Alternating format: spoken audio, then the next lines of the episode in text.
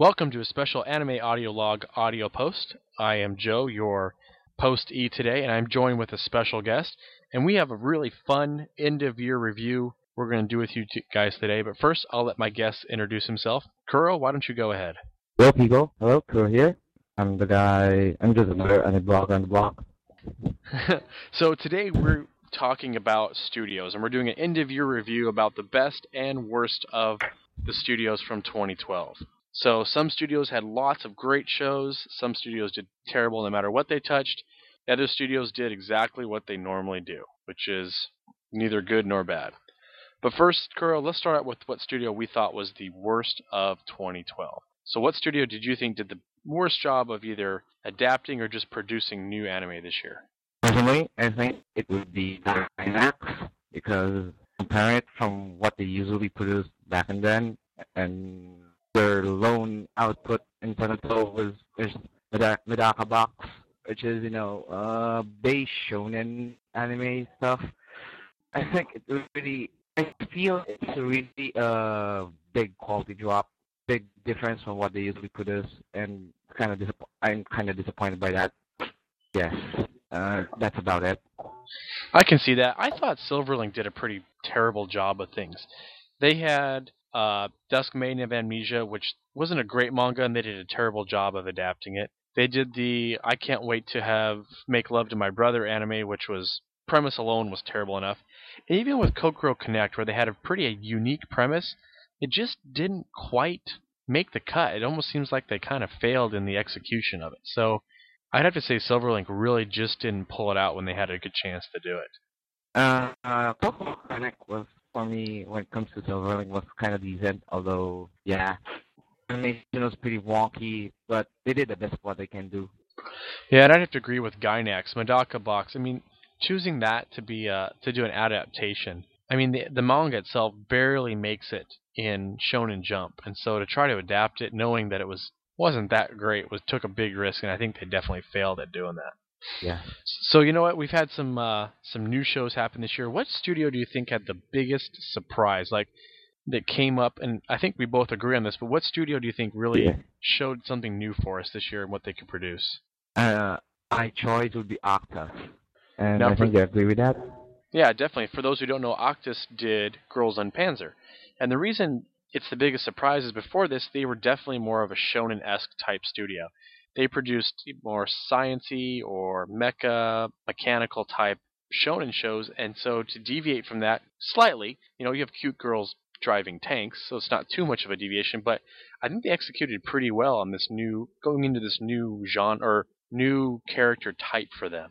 Yeah, I agree. Uh, comparing it from what they did with their old stuff like Nothing Kaiser and at all, Girls and Girls und Panzer was you know is really quite a shocker, and it is really quite an attention getter, as evident by most of the and bloggers really really like it. The realism in the tanks, it's pretty awesome.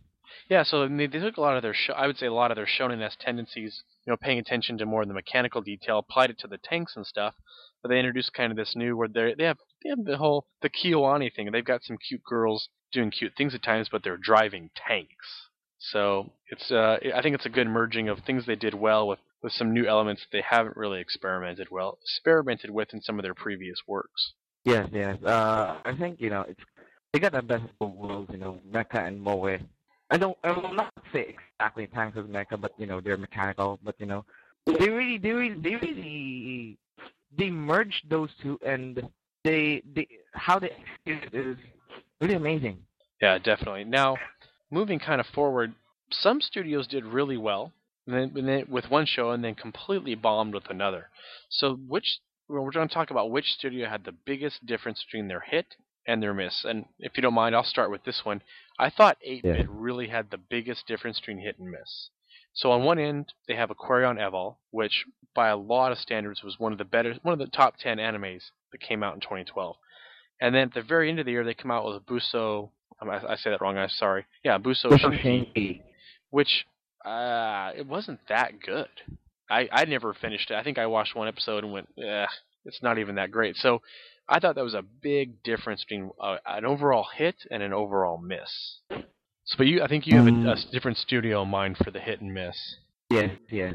Uh, my choice for the difference between hit and miss in the studio would be production IG because looking at their current lineup and looking at their lineup in 2012, uh, they had this Guilty Crown, which is you know terrible, terrible, terrible, terrible output, and on the other end, they have Kuroko no Basuke, which is pretty amazing. They did they did the adaptation of the manga really well, and they just made the anime really, really enjoyable to watch.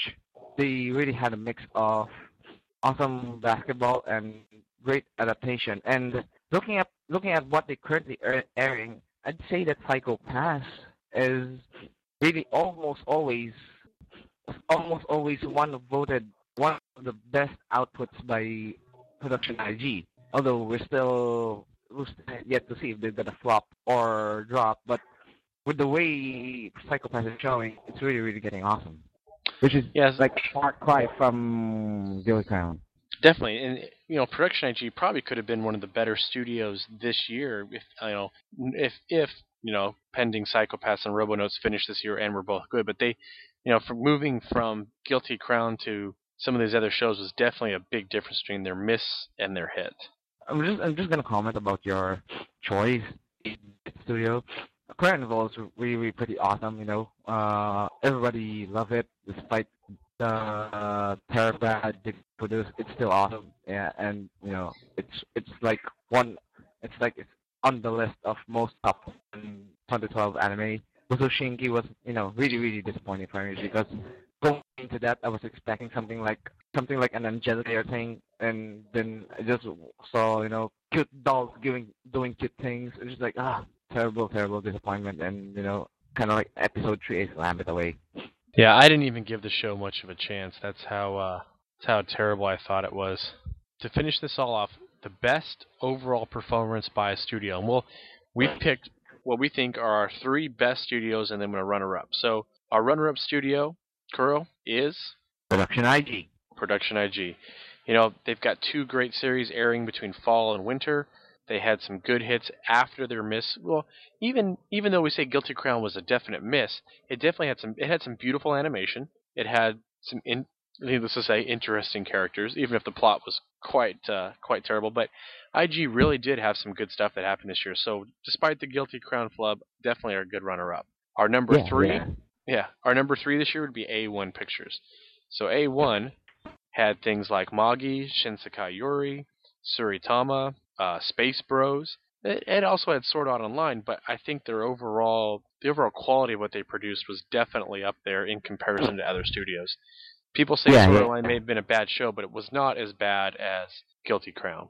Yeah, uh, one thing about Sword Art Online compared to the Guilty Crown is like the quality is like always consistent, and, and as much as comparing it with Guilty Crown when it comes to the drop, Sword Art Online did exactly drop below in comparison to the Guilty Crown, and A1's other outputs, which is Space Brothers, Tsuritama, Sekayoi, and Magi, and also the the kid show Girls that are they're pretty pretty good.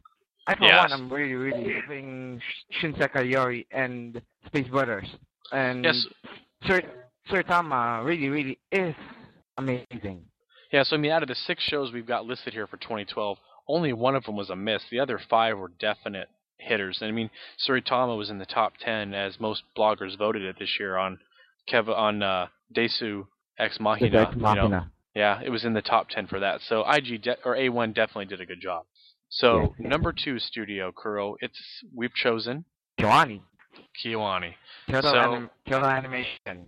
So with Kyoto Animation, we had Hyoka and we had Chunibi- Chunibyo, which I mean, for only two shows, they did a pretty good job with both, regardless of some very some side opinions there. Chuni did a decent job of combining kind of the cute girls and putting some decent plot behind it, which some people appreciated, some people didn't. Yeah, uh, I really really like the uh, the social commentary aspect of Chunibyo, which really got me into watching it in the first place. Side opinions aside about the uh, uh, the story, it's pretty good. And there's they have Hyoka, which is hit or miss output, but for the most part, it was really really okay. Yeah, so despite only producing two anime this year, both of them were definitely pretty good quality shows. I thought Hyoka was beautiful, like in just terms of animation alone, was a beautiful show. The characters were very interesting. It was a lot of fun to watch. Yes, yes, and it was really, you know, it's really quite kind of different for uh, for KyoAni output because you know they focus on the meta of the history plot thing, which you know is really really far cry from you know like Haruhi or K-On! It is pretty I'd say decent, pretty decent because you know it is a hit or miss. Some people mm-hmm. like it, some people don't. But I still think it's a quality output considering it's KyoAni. Definitely. And then so, as we've both decided, the best overall performance by a studio this year, we've both chosen Sunrise. Yes. So Sunrise Sunrise produced a lot of shows this year. We had shows like Aikatsu, which is still running, Horizon in the Middle of Nowhere, Mobile Gundam Age, Binbogami Ga, Nichi Brothers. I mean, they produced a lot of shows, and most of them of a pretty good or a better quality. Yes. Personally, the best thing that I really love about Sunrise was, you know, what they aired is So Your because, you know, it's really, really deceptively good. It's surprising. I thought it was just it just be another Moe show, shoujo show, but no, it was like very, very awesome quality. You know, story, animation, plot. It's amazing. Now, some some people make a lot of fun of Phi Brain. That was definitely a miss by Sunrise. Accel World, I thought, you know, it was definitely fit your shonen genre very well. It had good animation. The female character and male character leads weren't terrible. Definitely different than the normal shonen. Enjoyable to watch. I personally am watching yeah. Aikatsu. My daughter loves that show. It's a very simple, solid theme show that appeals to. I've seen a, a, a wide range of audiences. Uh, Mobile Suit Gundam Age, a very long-running, it had its it had its ups and downs. Overall, I thought it could have been a little better, but as a Gundam show, the combination of the animation and the plot definitely made it different and stand out amongst the the Gundam franchise. Yes, uh, I agree with Gundam Age. Uh, it's definitely a miss. Most of uh, Gundam fans say it's a miss, but overall, everything it's okay. So, how do you feel about the shows coming into this year? Do you think we're going to have a better year than 2012, or do you think we're going to be about the same in terms of the quality of shows of 2012, which didn't quite meet up with the spectacular year we had in 2011? Uh, I don't know, but here um, I'm watching as of now Nekomonogatari, which is pretty pretty awesome. Psycho-Pass and Robo Notes coming in into this year, which is pretty awesome. I'm looking forward to KyoAni's Tamako Market, which is initial release this year, and we have Chihaya Furu Season 2, which is really, really highly anticipated. So I have a lot of hopes. Sounds good. Well, thank you for joining me today to talk about studios. Uh, thank you for having me in, in this show. So once again, this is Kuro. Kuro, your blog is located at kuroshinko.wordpress.com. I encourage you guys to go visit, check him out, comment, whatever you like to do when you lurk at blogs. And if you have any questions or comments, be sure to comment at the bottom of this post. This is Kuro and Joe Animated signing off. Thanks again, guys. Yeah.